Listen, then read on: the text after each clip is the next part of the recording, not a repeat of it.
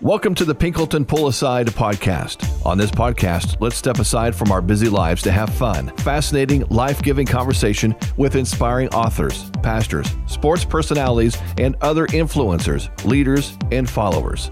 Sit back, grab some coffee, or head down the road, and let's get the good and gold from today's guest. Here's Jeff Pinkleton, Executive Director of the Gathering of the Miami Valley, where their mission is to connect men to men and men to God. Hello, friends. Welcome again today to another edition of the Pinkleton Pull Aside podcast, where we like to talk all things in the world of sports, of books, pastoral life, leadership, comedy. We like to talk movies, but we really haven't had a chance to do it until today. Today, we've been working at this for, I want to say it's been a year, but I don't think it's been quite that long. But I've been working with probably a great woman. I'm guessing I'm going to hear from in a minute from our guest, Lavette Stallings, who people know her husband, TC, who's in movie world, got started with Courageous, with the Kendrick brothers, has been off and running, doing a lot since then. But uh, anyway, we'll get into more of that and his hometown of Cleveland, Ohio, which I know a little bit about. And uh, welcome, TC Stallings. Hey, brother. Thanks for having me. I appreciate it. And again, we'll just say this real quick. People can't see this since this is recorded, but I can see it on a video. You get to use all things Minnesota Twins, Twin Cities with a hat on. That uh, the Twins are trying to be like you and make make a logo that makes you look really good with a hat on, right? it's fantastic. It's for for a guy that's not a baseball fan, I certainly have benefited from the Minnesota Twins choice of a logo. Yeah. And uh, go through that airport and just rack up at the hat store, man. The T and the C. So you're not the first person that don't catch that right away. A yeah. lot of people I've gotten the Minnesota Twins question a lot. Well, I'm embarrassed by it because I should have known that. I mean, I, I usually pick up on things like that, but it, you just had me because, like I said, that's my favorite baseball team. I was a huge Kirby Puckett fan, Kent Hrbek, Rod Carew, yeah. some others. So you don't really follow them or follow baseball, but do you have a favorite Minnesota Twin? No, I don't. I don't know any of them. Wow. How old are you it's again? Little, it's forty-five. Forty-five. Yeah, Kirby Puckett it's, can be on your list. Yeah, it's literally just. I mean, you know, I'm. It's pro. It's great players in all sports, you know. But if you're not a fan of the sport, you're not going. You know, and, and, I am familiar with Kirby Puckett. I didn't know he was a Minnesota Twin. Okay. You know, well, so. let's make that your official answer now. When anybody asks you, let just say Kirby Puckett. I'll be like, I don't watch baseball. he climbed. He used to make those great catches climbing up the wall in center field. So you can't yeah. go wrong if you say Kirby Puckett. He was the first person. This is interesting. First person in Major League Baseball to get three million dollars a year. That is interesting. Yeah, it's funny. Funny now. That's like uh, five games for some of those players, but uh, right. Yeah, I'm like that's it's a long way off from what it is now. Exactly. exactly. So TC, let's get into it. Tell us your like three minute testimony. How did you come to Jesus? Man, you know what? I even cut you shorter than that because I, I can't even I couldn't even begin to try to even tell it all. An interview interview for itself. But I can sum it up by saying my belief came early as a kid in church. You know, you like grow up in church and then around like five, six, seven years old, you kind of really know what you're doing, at least in terms of I believe in in a in a, in a big God. I can't see him and everything, but from my, what I'm taught, I believe and I believe. And you start there but as far as becoming a Christ follower, which is really, really different, it's a whole other level of knowing what you're doing. That came in my college years, around my sophomore year of college. Up until then, I just had a really, really, really solid belief in God, um, you know, fearing God and and kind of doing the habits that you do with reading the Bible and you know, occasionally, by the way, not even all the time. And um, just you know always praying when you need something and it's just this acknowledgement that he's there but that came early uh, got baptized you know i'm like seven years old and stuff and just always stayed in church my entire childhood but i was just going through the motions and doing what i my mom what my mama told me to do uh, mm-hmm. uh, but my sophomore year in college through a series of events after a very in-depth bible study and just the way the lord was working through my life at that time in college my sophomore year i became a straight up committed christ follower and where did you go to college? Uh, University of Louisville. That's right. I knew that. Yeah, Louisville Cardinals. I, we had a previous, oh, yeah. yeah. we had a previous Cardinal owner, Billy Thompson, who played on those cha- that championship team back in '86. Uh, basketball, yeah. Yeah, pastor now in uh, Florida, and uh, so yeah, you're our you're you're my first movie guy on here, but you're my second Louisville Cardinal. There you go. There so, you go. Not a, not a. No, always good to have a Cardinal in your in your rotation. Yeah, Louisville Cardinal. I went to basketball camp there back in 1984. Went to, Felton Spencer was there as a camper. Mm-hmm who ended up going on go. and being a pretty significant player for Felton the Cardinals. Spencer, yeah. Denny Crum, yeah. um, who just uh, passed away yeah. not too long ago. So, yeah, I'm sure you had a good time there, man. I just had lunch with a couple guys who were at Southeast Christian back in the day. One was a senior pastor, Dave Stone, and they were telling Dave me Stone. they were talking about his funeral and said Denny Crum's funeral all the players, I think there was like 40, 50 players that showed up, lined up uh, the, the uh, exit out of the sanctuary and just the words. Uh, Junior Bridgeman, particularly, I guess, said some great things about Denny Crum. So, did you? He would have been coaching still when you were there. Did you know any many oh, basketball yeah, players yeah. or? Yeah, yeah. We um we did a charity there where we had a red versus blue game. This is after I graduated and everything. Red versus blue. So former uh, Louisville Cardinal football, basketball, whatever sport you play, as long as you play the sport and uh, versus University of Kentucky former athletes mm. in a charity basketball game. And Denny Crum was I posted this when he passed away. Denny Crum was uh, the coach of that team, so I had pictures with him. Wow. And so I was coached. You know, I can wow. say I got coached by Denny Crum. So it was uh, it was really cool. It was really cool, and he definitely was around back in my playing days, and it was a part of some of those uh, moments. So um, so yeah, man, it was. Um, but it was nice to just see him, you know, live a a full life and for most most of it do what he loved to do. Yeah. So does that mean you're a Lamar fan? Do you cheer for Lamar Jackson? I mean, I'm, I'm behind all Cardinals, and yeah. uh, for for for sure, he he would be you know one of the most accomplished ones right now. Yeah, and it's it's really fun to watch him play. I, I, I he's probably my favorite player right now to watch play, and just and, and and even if he wasn't a Cardinal, it's just his, his style of game you know, obviously it reminds everybody of Michael Vick. used to watch like yeah. watching him play.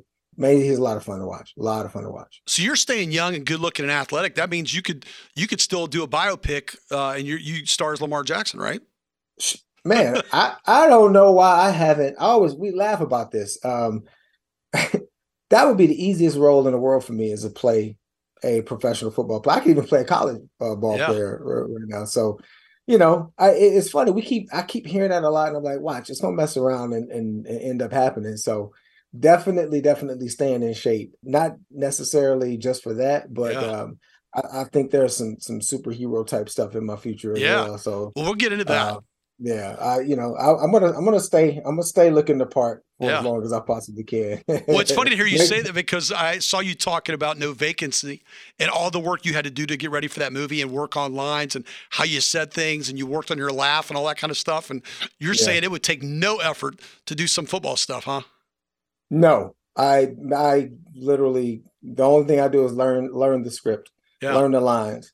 I am football. You know what I mean? this whole hell, this whole this whole shelf by, next to me is filled with 23 years of football accomplishments. Yeah. You know what I mean? So, I mean, I came out of the womb playing that game, man. You know, I think that I took a handoff coming out, man. I've been I've been doing this forever. Um, something I love, and um, it's just uh, it's brought me so many joy and yeah. friends and you know man it's just taking me across the world. It's been great. It was fun. So was someone came to you tomorrow with a script and said and you said yes i'm going to do that movie. Who would you want to play? What who would player? i want to play? Um i think i could do something like uh like if they did and i don't know his story but somebody like i'm just looking at players that's kind of got my build or whatever but like the the Adrian Peterson story, mm. you know, something like that. Um, any any of those type of guys that had. Um, I'm, I'm, it's funny when you sit down and talk to these guys. I'm guaranteeing you they got stories of how they came from wherever they came from and made it. And if they ever wanted to tell certain guys stories uh, like that, I could somebody like him, anybody who's built like him, you know, run that way and type of stuff yeah, I could, I could definitely. He's a Christ follower, isn't he? Didn't Adrian Peterson come to Jesus? Uh, man, you know it's funny when people ask me questions like that about uh, other folks. Yeah, who knows? I'm like, exactly. I'm like, unless you know him personally, yep. uh, you know, people can say whatever they want, but until yeah. you know them, you don't know. You yeah. Know? So, but I just know he seems. I, when I watch him do interviews and you know just just listen to how he talks and just seems like a cool guy. yeah, know? um, just, just seem like a cool guy. You know. Well, let's stay on you. Let's don't talk about who you would play. So I was thinking about this. If there was a title for a book for you, I thought of a famous book. Uh, I remember 20, 30 years ago, friends of mine reading this book. Keith Green, the famous Christian singer who was kind of a, a, a culture maker in, in music industry, had a book called No Compromise. And as I read mm-hmm. on, on you, watched some stuff with you, I thought, man, that TC is a guy who is a, a man about no compromise. Would that be a good title for a book about you? You know what's funny is I actually my the book I, that I did write was called Eyes Fixed. Yep. And um and but what you just said was going to be the original title for that book. Really? And the only the only reason that I didn't choose it is because it's just it's something that I say all the time. People know I say it all the time. Uh, I started a a uh, a training group for actors that I call it's called Uncompromised. So everybody kind of knows that, but I always hashtag just about everything I say with eyes fixed and a target next to it mm-hmm. emoji. And a lot of people literally did not know what that meant. Like, yeah. why does he put that? So that's the reason I chose to use Eyes Fixed as a title, and I'll let my book flesh out what I meant by Eyes Fixed. And so that's why I chose that title. But uh, but yeah, man, I mean, people know me. Um, being uncompromised and and just not letting anything come between me and my obedience to to the Lord is the hugest part of of my existence. And the day I stop doing that, you might as well take me out because yeah. my my the, I'm not living the right kind of life. Obviously, a lot of that is just your own personal growth, spiritual formation in Jesus. Who's been influences in your life to make you that way? Because I mean, I've seen, you know, again, like you said, you don't really know anybody's heart until you're really around them, can experience them beyond a moment or you know, 45 minute podcast like that or whatever. But it just seems very clear to me that was a common thread in everything I saw about you was people talking about this no flinching, passionate pursuit of Jesus that you're not taking a back seat and saying, well, there's some gray area here. Where does that come from? Like, is that a family influence? Is that, you know, where is that beyond just work Holy Spirit's done in you? It started off with when I first, and I talk, I talk about when I first learned what it truly meant to be a Christ follower, and that's just you know straight up from Scripture, the Bible study, and just you know the Lord really piercing my heart, and then you start trying to implement what you've read. You start trying to apply it to your life. You start trying to do these things and and stay out of certain sins and just do all that stuff. I found it so difficult at that point when I'm like, man, this was so much easier when I didn't know what scripture was really asking of a committed Christ follower. It's like I was doing my thing, I thought I was here I am trying to do it. I'm praying all the time. It's harder now. I'm just like, I don't think anybody lives like this. I, I think I think people are so fake. This is and that's kind of how I started thinking for a while. It's when you start seeing people that actually live it out mm-hmm. and you see that true Christians really exist. And really the first time I saw that in such a way that inspired me to go far. Like I, I have ran across a lot of different people. I mean, you mentioned people like Dave Stone. I actually went to that church. I volunteered, oh, cool. taught at that church. I did an actors acting ministry uh, at that church. They, they used to do performances with kids and stuff, and I was a part of the cast at Southeast. So I knew Dave, Kyle Idleman, all those. And you see these guys, and you see them with their family. Uh, Bob Russell, who was yeah. the first pastor. So you see these people, and so I'm. I, I've had good examples but when you start, me being an industry guy, when I got into the industry where it's a lot harder to to really kind of, you know, your face is out in front and all of that. When you hear from another person that's in that type of position and you see them living it out, that's very inspiring. And it might throw you who I say was the one that I saw doing it because he's not an actor, he's not a entertainer or whatever. He's just someone that's extremely in the per, in in public eye. But uh, it was Francis Chan. Yep you know, Francis Chan for me was someone when I was uh, just getting started in acting and, and really, really trying to hone in on my faith. It was seeing him. He he was like one of the first people that I saw that I felt really just embodied living it out and make the living sacrifice and no compromise. That's you know, when it comes to just the Bible says what it says and I believe it.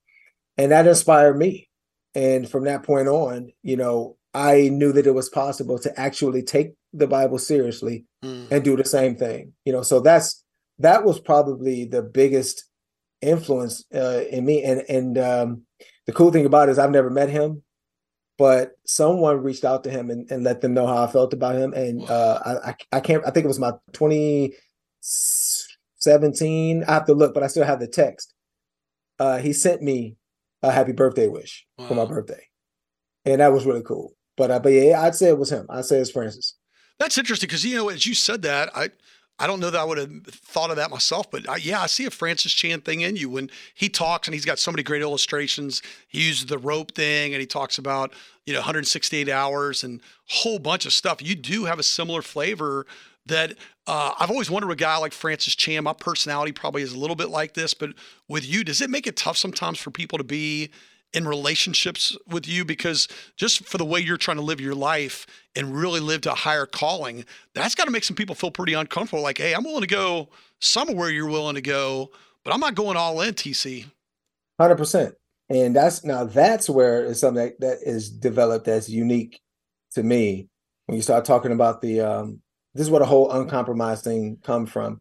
Because when you start, I look at Francis as a guy that just it's it's just about like you know, living it out, like truly, truly, truly living it out. So I start to do that. And it ain't because of Francis, it's because when you he just points you to the Bible and you see it's biblically true. It's biblically the mm-hmm. right thing to do. It's what it is. So you start doing that, you know, because this is what Christians are supposed to do. And you start to see the Bible warns you that when you live the way Jesus told you to do, boy, you you are not going to be the, the the favorite person at the backyard barbecue. In fact, you might not even get invited. Yep. And um, when I start seeing that happen in my career, uh, meaning where you don't get auditions, you don't you don't get invited, and and even more closer to home is friends that are mm. they they they you see that they're not they they don't become they're not friends anymore uh, because you don't do the things that they do maybe they are Christians, but they don't want to take the Bible that seriously. You know, they want to be able to say a little something or do a little something in the privacy of their own home and all of that.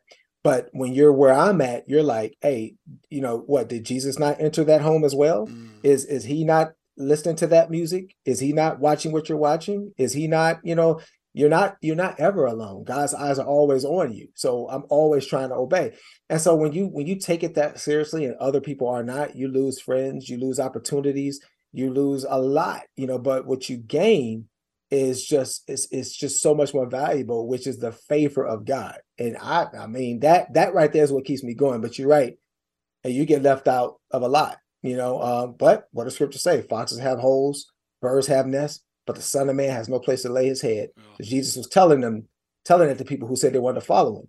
He's letting them know, hey, this ain't this ain't no popularity contest, brother. It, it gets worse here, but better up there. Yeah. You know, and so that's that's the whole ball of wax there, man. And it's it's what keeps me going. See, I love the way you're talking because you're getting me really in tune, hopefully Holy Spirit wise, and I'm wanting to go off script and stay with this conversation. Let me ask you in light of what you're saying, do you spend a lot of time thinking about heaven? Oh yeah, and I didn't. It's fun. That's a great question. I didn't at first, and the funny thing, if I funny, I wish I could turn the uh, the uh, camera here to see. Do this, it. Let me see my, it. My my board over here. Well, let me see. I don't want to mess up yeah. there. Okay. But if you if you can see this board over there, can you see that? Okay. That board behind that light. Okay. I don't know if you can see it, but it says, "What are you doing with your mist?" Yep. And you know, the Bible says life is but a mist, man. And um, it's one of those things where I'm just like, I asked myself a question. This was a good little while ago. I asked myself a question. I was like, if you found out that you were going to die in 30 days, guaranteed, of everything you're doing right now, how much of that would matter to you to yeah. the point to where you leave it just the same? You wouldn't change anything. There's no loose ends to tie up. There's no, and I'm like, if if you can't keep doing what you're doing right now, then you already you're already out of pocket. You're already you, yeah. you're, you, you're you're wrong. You're you because you're going to make all these, and I'm talking about the changes are in relation to what you feel God will be wanting you to do. Mm-hmm. You know, a lot of people do that when they find out, oh, this is it, and they start trying to tighten up things. And I started, and I'm like, from everything we see in Scripture, life is but a mist. What are you doing with that mist of time that you don't know how long it is? It could be five minutes, it could be five days, five weeks, five years. You don't know, and you got a guaranteed meeting with Jesus when you die. You know, it's it's it's one of those things of all the meetings you try to get, you know, the auditions or the job, or they're not guaranteed. The one guaranteed mm-hmm. encounter you have is judgment by Christ. So I'm like, I want to be prepared for that. And so that started having me think eternally more often for that reason. And the second reason is for everything that the Bible says about heaven being what it's supposed to be, what it is, how great a place it is, how that helps me focus on preparing myself for that mm. than worrying about what happens here. Yeah. And that fuels obedience. Because that's when you when you mm. forget to think about that um, and you think about this right now as the end all be all, the focus comes more about pleasuring yourself here versus making sure things are right after this. And that helped me to think about having a lot more. So recently over the last couple of years, man, I think about it. I live I live life in light of heaven sure. versus comfort here. I love how you said that. I mean, I'm going to paraphrase it, but you basically to eyes fixed, eyes gazed, eternal perspective. Heaven uh, is the fuel for you to live the life you're trying to live now in obedience. Uh, hopefully, that's a pretty good paraphrase, but that should be a great motivator to people. I love that soundbite. Yeah, man. My eyes. When I talk about eyes fixed, man, is is that, and the main thing is, is I, I, take it that I take that straight from the scripture where Peter sees Jesus coming towards a boat, Peter says, "Can I come out to you?" Jesus said, "Come on." I, you know, and that means if Jesus said, "Come on," that means you're gonna make it. He's giving you every tool you got to get out and walk on the water, just like Jesus is walking on the water. He says, "Walk out to me." Peter starts doing it. he's doing just fine while he's looking at Jesus, looking at the, I just looking at Jesus, going. The moment he took his eyes off Jesus because the storms are coming, that's when everything fell apart. And that's what Satan tries to do, man. Knock you off center, get you focused on everything but Jesus, whether it's entertainment, social media, uh, sex, drugs, uh, just whatever, just to get your focus off Jesus. And that's when we start to sink in life. As long as you keep your eyes fixed on Jesus, it's not to say storms won't come because the storms were still present, but they they didn't drop Peter until he took his eyes off Jesus. So you can walk within the storm, you can battle the storm, you can fight all of that, you can deal with it. It's not to say you won't get beat up, bump, bruise, but you won't sink. You know, uh, just keep your eyes fixed. So for me, anytime things on my left or my right try to just get me to whether it's do something wrong, sin, um, you know, be unfaithful to my wife, uh, be unfaithful to God, be unfaithful, just whatever it is. If I think Jesus, would he want me to do this? Would he want me to say this? Would he want me to? And the answer always no. And the Holy Spirit starts to take over, man, and you feel you have the mm. power to walk away from that stuff and uh, and that's how it works. And this does not constitute perfection. It's not anything like that. Uh, it, but it constitutes a heart that wants to obey. And for those times that you do fail, you fail because you fail fighting. Not you didn't fall, you know, just looking for sin and stuff like that, you know. And and that's the way I live. So my, my as long as I'm thinking Jesus, um, mm-hmm. that's what that's what holds me up, you know. And so that's what I would encourage people to do keep your eyes fixed on him and uh, and just understand that Satan's number one trick, man, is to get you unfocused, and that's when you're weak, and that's when you fall. You know, it's interesting. A good friend of mine who started actually the ministry I now do, the Gathering. He started it nationally, and he talks about a disciple, discipler, as someone who's a follower, a learner, and a reproducer. But from a definition, yeah. what does that look like daily? John Mark Comer says it's being with Jesus being like Jesus and doing the things he did. And as you're talking, I'm thinking, man, that that definition of being a discipler, eh, assuming it's it's got a preface that you're actually pouring into other people, sounds like you, TC, being with Jesus, being like Jesus, doing the things he did. Would that be a fair assessment of how you li- you live your life? That's a description of the 100% goal of why I'm here. Everything I read in scripture shows me that that's that is why you're here every gift that you have, every talent that you have is to fuel your ability to do those three things. There is no other purpose for living. It is to use all your gifts and talents to help people to know who Jesus is so that they can use their gifts and talents to help people to know who Jesus yeah. is. And it just keeps going and going and going until until he ends this whole thing.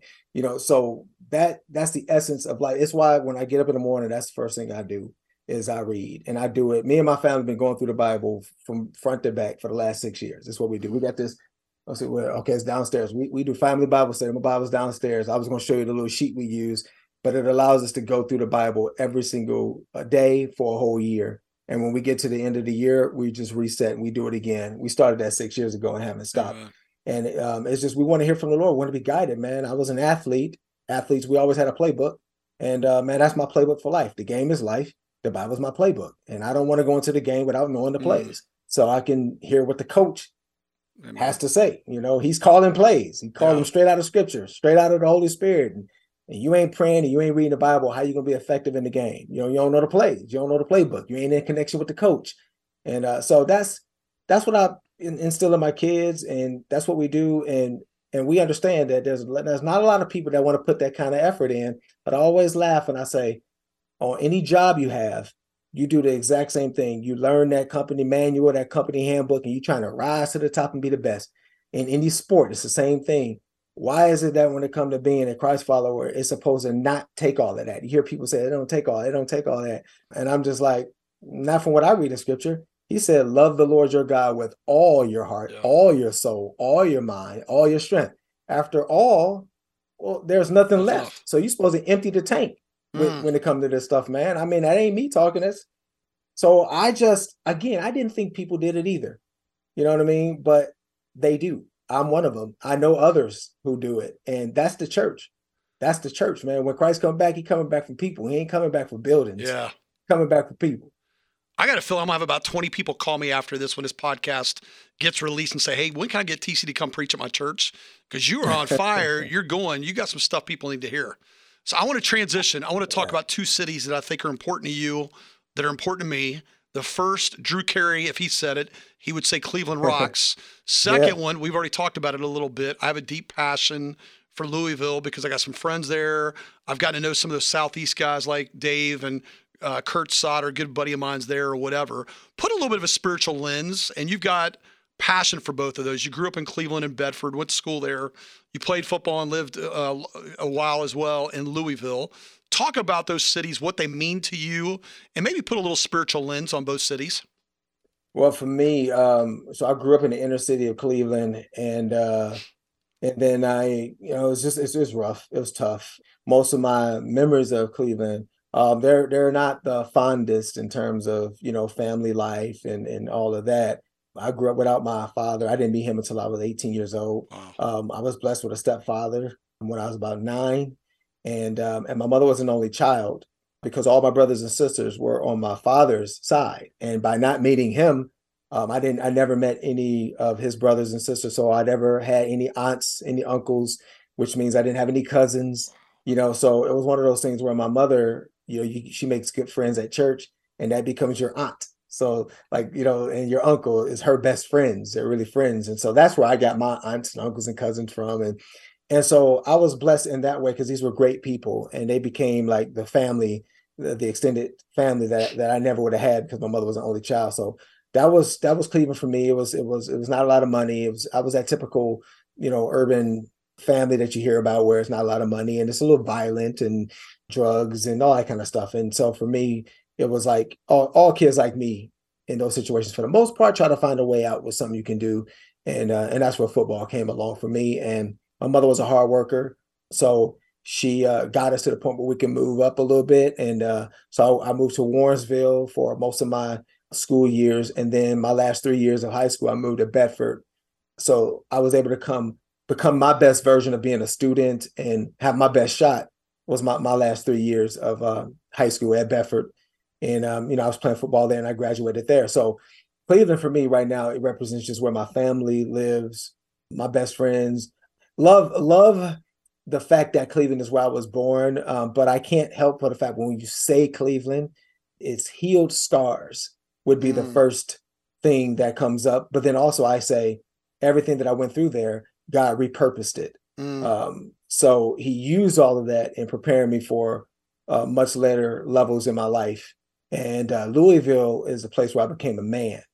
Wow. Um, you know, Louisville, I met my wife there in uh, my junior year in college. I got married my senior year. I had my daughter my senior year.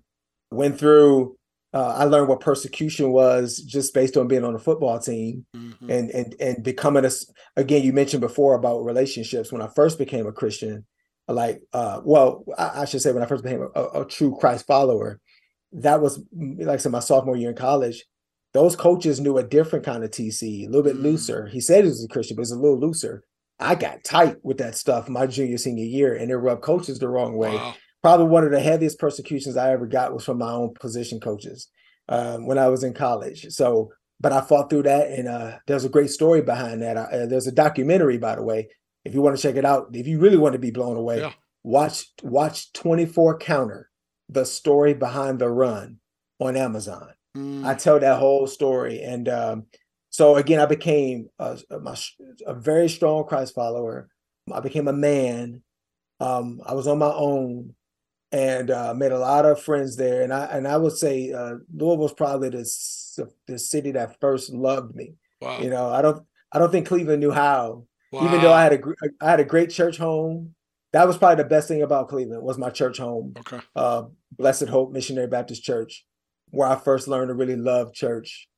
And uh, but but Louisville was as a city um, loved me. I, I, guess it I guess it helps when you scored a winning touchdown against UK and beat them. There you go. That's right. so, now was Bobby Petrino yeah. his first go around your coach, or who was the coach at Louisville when you were there? Bobby, the both the Bobby, both Petrinos, they're twins, brothers or whatever, um, were my offensive coordinator and wide receivers coach. Okay. The head coach was John L. Smith. Oh yeah, yeah. Yeah, yep.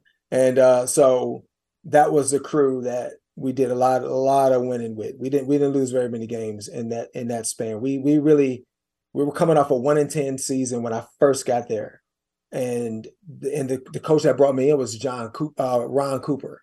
Okay. Uh, I love Coach Cooper. He brought me in, gave my scholarship, but they fired him as soon as I got there. Uh. And uh, John L. Smith came in, and and we went to bowl games and won conference championships, two conference championships, and uh, four bowl games. So we turned it around, and they are what they are now because of that stint yeah. right there. Of course, there were some people before us like Johnny U and yeah. you know, and all those guys. But I mean, Paul just Hornick. Yeah, yeah, of course, you know. But the recent, the recent, that recent, that that changed the game um, and helped put Louisville on the map. And and man, they've been rolling ever since. And I'm I'm really super proud to be a part of that. Were you guys in Conference USA or where were you at at that time? Conference USA. Okay. Yep. John L. Smith, where was he at before Louisville? Utah State. Okay. Okay. Yeah, you know, Utah State came to us, uh, then left us for Michigan State, and yeah, Michigan. There we go. Okay. You know, kept start bump, bumping around a little bit. I thought he was a, a coordinator at, at, Michigan State before he came to Louisville, but yeah, okay, he went to Michigan State after that. Yeah, okay. he went to Michigan State, took the head coaching job there. There you go. Well, let's yeah. let's ask you this. So the movie Courageous comes out. Your world has to get crazy, radically different. I'm guessing spiritually and as far as career. You had, football was behind you at this point. Uh, I won't get into all the details because I've heard you tell it in other podcasts about how you go into the movie industry. But how did how did that just radically, probably somewhat seemingly overnight, your life had to have changed? Put that through a spiritual lens and a career lens. You know, it's funny. Things didn't change a whole lot for me with Courageous. The movie did amazing. I mean, and it changed for some other people. Um, I had a very impactful role in that film, but mm-hmm. I wasn't the lead or anything like that. But the the thing that changed for me big was probably just me personally, like, wow, I actually did it. I mean, mm. I'm in a movie. I'm I'm actually an actor. This is crazy, right? But my life pretty much stayed the same. I was still having to work and I wasn't, it wasn't, you know, people recognized you a little bit and it was cool and everything. But now when the agent from from Hollywood saw the role and she called me, and this is some months later, she called me and told me if I was to to ever think about coming to California, that she thinks I'm good enough to really kind of take my career off. Now that's when things got interesting. Yeah. Um, so it was that phone call. Uh, so technically, you can say it was courageous, uh, but if I'd have ignored this phone call, which I almost did, because I just didn't think it made no good sense at all, I straight up thought it was a devil. I was like, "There's no way, mm. there is no way I do one film and I'm supposed to just end everything and and and pack up and sell my business and go to Hollywood. That's stupid." But the more you pray and, and, and you authenticate what's going on with the Lord, I saw that that's exactly what He wanted me to do. This stupid little thing but if you pull off this stupid little thing, you're going to show people that you don't have to put your faith on the shelf, uh, become some kind of like dirty person and and start doing garbage and start cussing and just doing all these different things and uh, to try and make it in the entertainment business. If God purposed for you to do it, you can do it His way and still succeed. That became the new goal, and um, I had no idea how it was going to work out. And I just said, I need to know that the Lord wants me to do it. If the Lord wants me to do it, then now I don't care how it's going to work out. But if I don't know if He wants me to do it, plus I don't know how it's going to work out, I'm too fearful for that. So through prayer and some validation, like just prayer and waiting and praying and praying and praying, He made it abundantly clear just by closing certain doors and opening others that He wanted me to go. And uh, I left the how up to Him. And then we went out there and the rest is history. And it's this movie right here behind me that pretty much changed the game because it became the number one movie in America and I happened to be the lead actor in it. And that that's when things got that, which one is that's not no vacancy. Is it no vacancy? Which one's that? No that this this is war room. War room yes yes. Yeah. So how did, that's what, when how did that change? Tell, tell us about how war room really lit things up and took that to the next level well, the thing is, is I had been out in Hollywood three years um, at that point. I went out in 2012, and it was 2015 that uh, War Room goes number one. And in Hollywood, um, this is entertainment capital, man. And if, if a movie goes number one, it don't matter whether you believe in it, whether you like it, yep. or whatever. You're gonna have to report on it.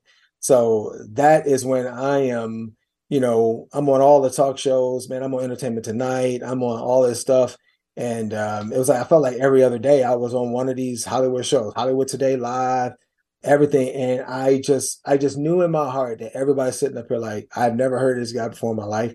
Who is this dude? How did he do it? How did he? But all that, all my interviews, if you and they're still out there if you want to YouTube or something sure. like that. But when you look at my interviews, you see the same guy that you're talking to right now mm. saying the same things, and the whole goal was to make it to that point where you've seen so many other actors that may have compromised their way to get there. You're seeing a guy that, hey man, I, I walked it like I talked it. And I got to a point where I was literally in the number one movie in America.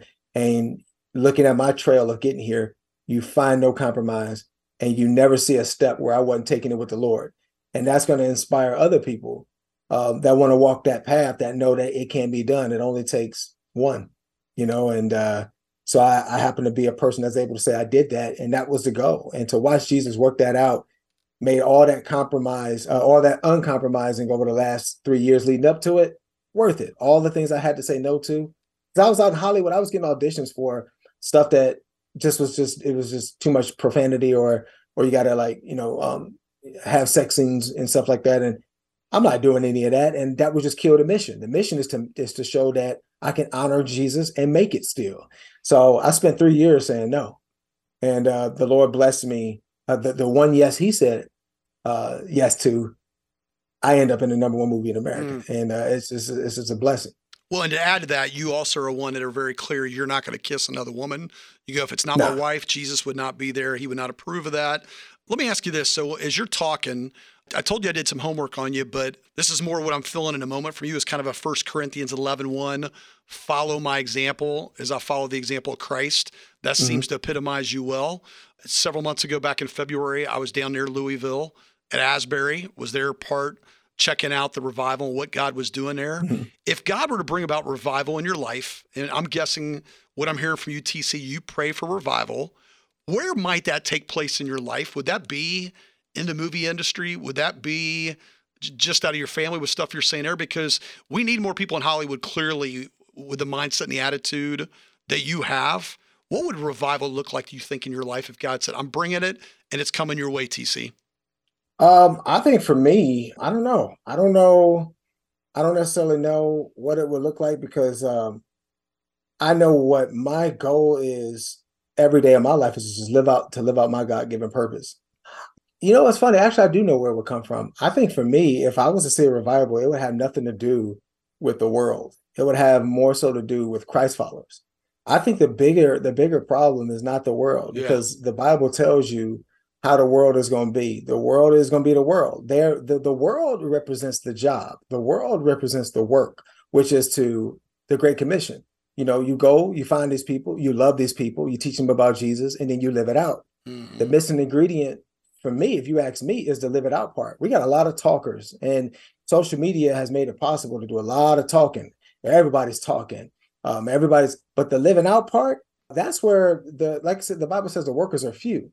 If if you asked me where would I want to see revival, it would be in the workers. Yep.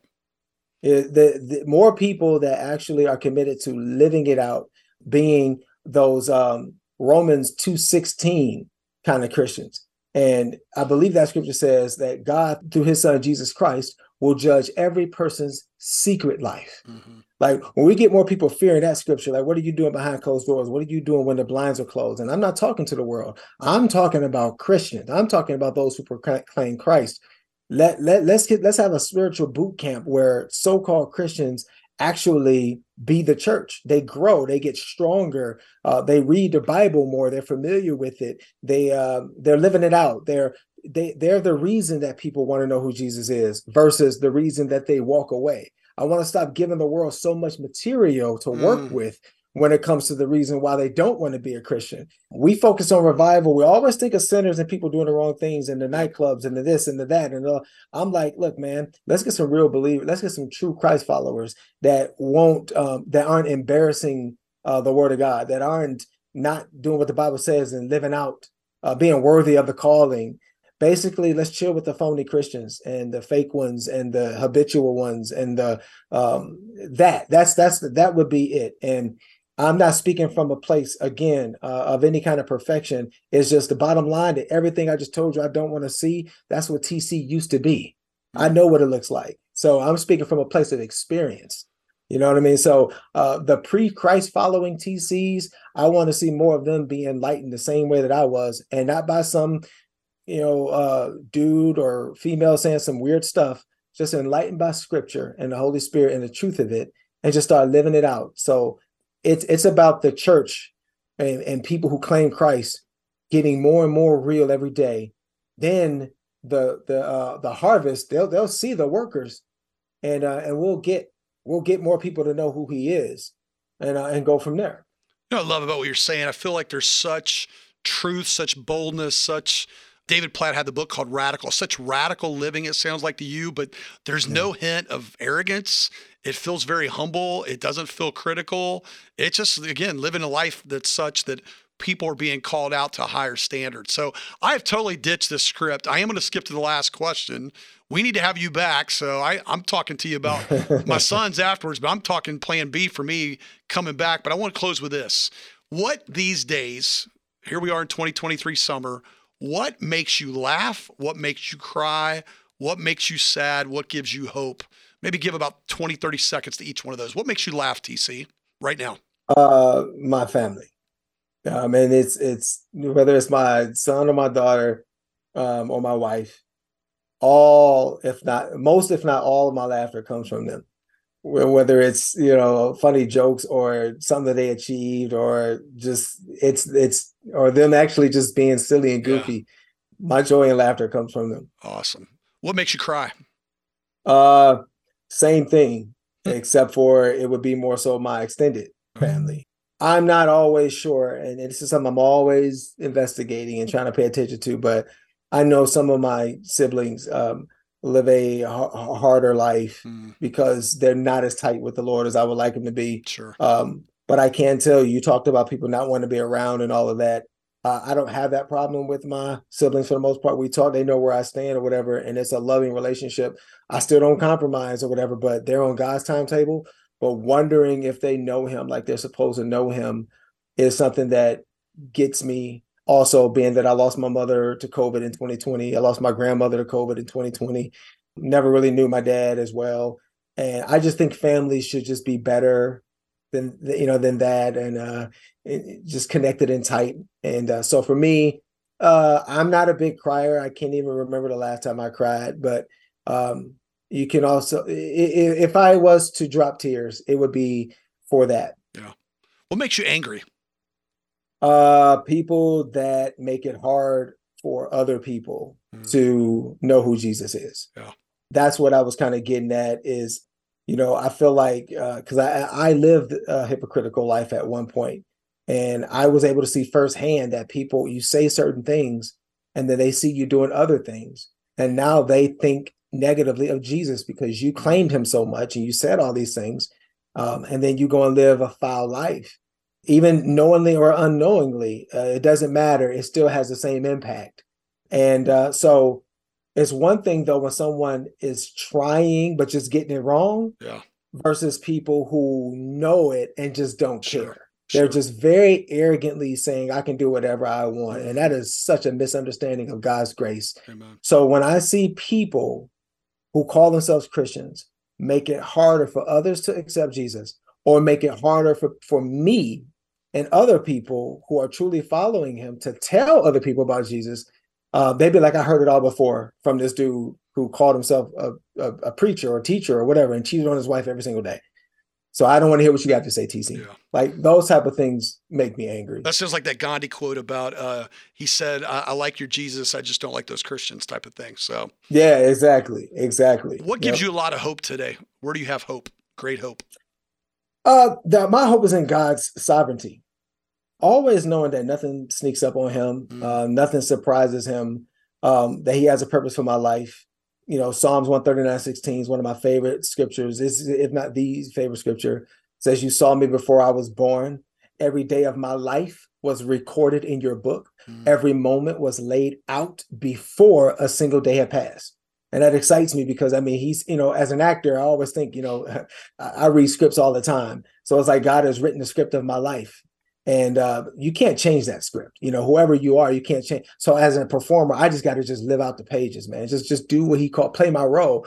And to know that he wrote my life that even kind of that ordains everything even my pain that is maybe written in there that i'm supposed to go through something or hurt. But i can deal with that because he wrote that for me. It's part of the script for me to hurt right there versus me creating my own pain through sin and bad decisions and not walking with him. You know so everything makes sense even the stuff that don't make sense to me, I'm like, well, it's part of God's will because I know I'm walking with Him. I can at least control that. Let me make sure I'm walking with Him, and whatever He's written, I can do it. I'm only weirded out when I'm not walking with Him. Mm. So, what gives me hope is His sovereignty, knowing that I can count on everything the Bible says to be true.